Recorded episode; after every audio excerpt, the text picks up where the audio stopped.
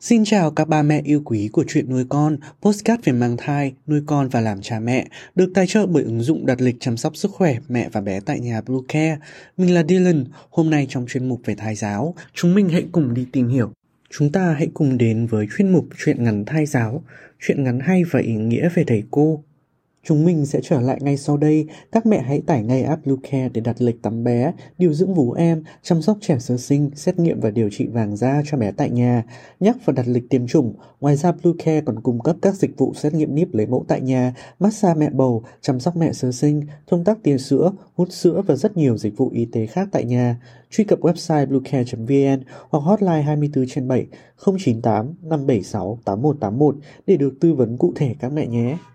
Người thầy năm xưa Tôi được sinh ra tại làng quê nhỏ Ngôi trường tiểu học của tôi cũng là trường làng bé lắm Ngôi trường ấy ngày ngày đón chào các em học sinh Nghèo tay lấm chân bùn Vâng, ngôi trường của tôi nghèo lắm nhưng ở nơi đó tôi đã tìm thấy được rất nhiều niềm vui và kỷ niệm khó quên về người thầy thân thương với tấm lòng biết ơn sâu sắc. Đã hơn 10 năm, nhưng hình ảnh và lời nói của thầy vẫn luôn hằn sâu trong ký ức của tôi. Đó là năm tôi học lớp 5 được chuyển sang học lớp mới. Ngày đầu đi học, tôi đứng rụt rè ở cửa lớp vì sợ thầy ngại bạn không quen. Thầy nhìn thấy tôi và hỏi han ân cần.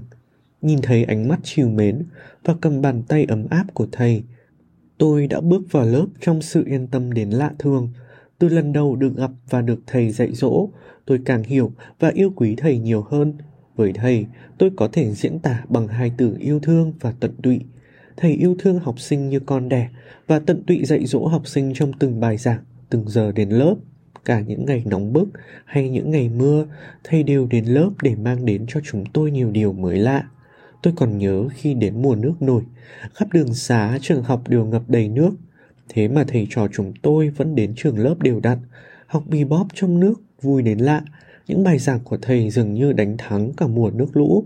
Mỗi khi có học sinh không đến lớp, thầy lại lặn lội đến nhà để tìm hiểu hoàn cảnh gia đình và tạo điều kiện tốt nhất để chúng tôi yên tâm ngày hai buổi đến trường. Thầy giáo của tôi là như thế, thầy luôn tận tụy với nghề, yêu thương tất cả học sinh. Tôi đã từng được đến chơi nhà thầy, một ngôi nhà mái lá đơn sơ nhưng gọn gàng, sạch sẽ. Căn nhà tuy bé nhỏ nhưng chứa đựng tấm lòng yêu thương bao la của thầy tôi. Hơn cả một người thầy dạy chữ, thầy còn dạy chúng tôi rất nhiều điều hay, quý giá trong cuộc sống. Thầy luôn nhắc nhở chúng tôi phải cố gắng học tập, không khuất phục cái nghèo. Thầy vẫn luôn tin rằng các học trò của thầy sẽ xây dựng một tương lai tươi sáng. Niềm tin của thầy truyền sang niềm tin của chúng tôi, những đứa học trò nghèo nhưng chan chứa biết bao ước mơ hoài bão. Những lời dạy dỗ của thầy cũng đã theo tôi suốt những tháng năm dài. Riêng với tôi, tôi vẫn nhớ mãi những lần được thầy đưa đến trường, con đường đá đến trường đã thấm biết bao giọt mồ hôi của thầy tôi. Tôi không thể quên được hình ảnh của thầy với chiếc xe đạp cũ kỹ cứ kêu cót két theo từng vòng quay. Thế mà chỉ cần ngồi sau lưng thầy, con đường dài cũng như ngắn lại, cái nóng của buổi trưa nắng gắt dường như cũng mát dịu hẳn đi. Nhìn lưng thầy ướt đẫm mồ hôi mà miệng vẫn nở nụ cười tươi. Ôi, sao mà nhớ thầy đến thế? Trên con đường dài và bao gập ghềnh thầy và tôi cùng nhau trò chuyện nhiều điều thú vị. Bất chợt tôi cảm thấy thầy thật thân thiết và gần gũi như một người bạn lớn tuổi.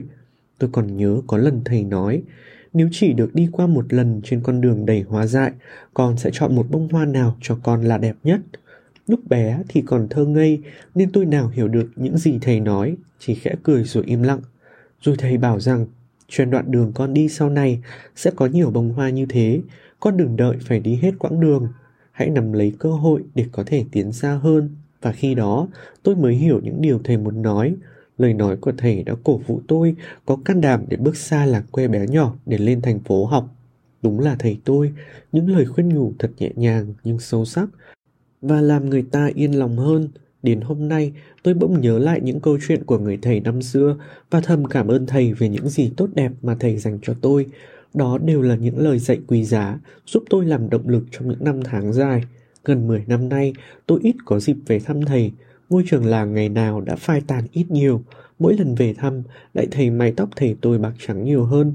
Nhưng dù cho thời gian có trôi qua bao nhiêu, thì tấm lòng thầy vẫn như thế, vẫn tận tụy và đầy yêu thương. Đối với tôi, người thầy năm xưa ấy là hình mẫu của một nhà giáo Việt Nam ưu tú. Ở thầy, tôi thấy hàng nghìn sự hy sinh cao cả, Xuất phát từ lòng yêu nghề, yêu trẻ, cho đến hôm nay, trong lòng tôi vẫn luôn kính trọng và biết ơn đến người thầy, người cha năm xưa.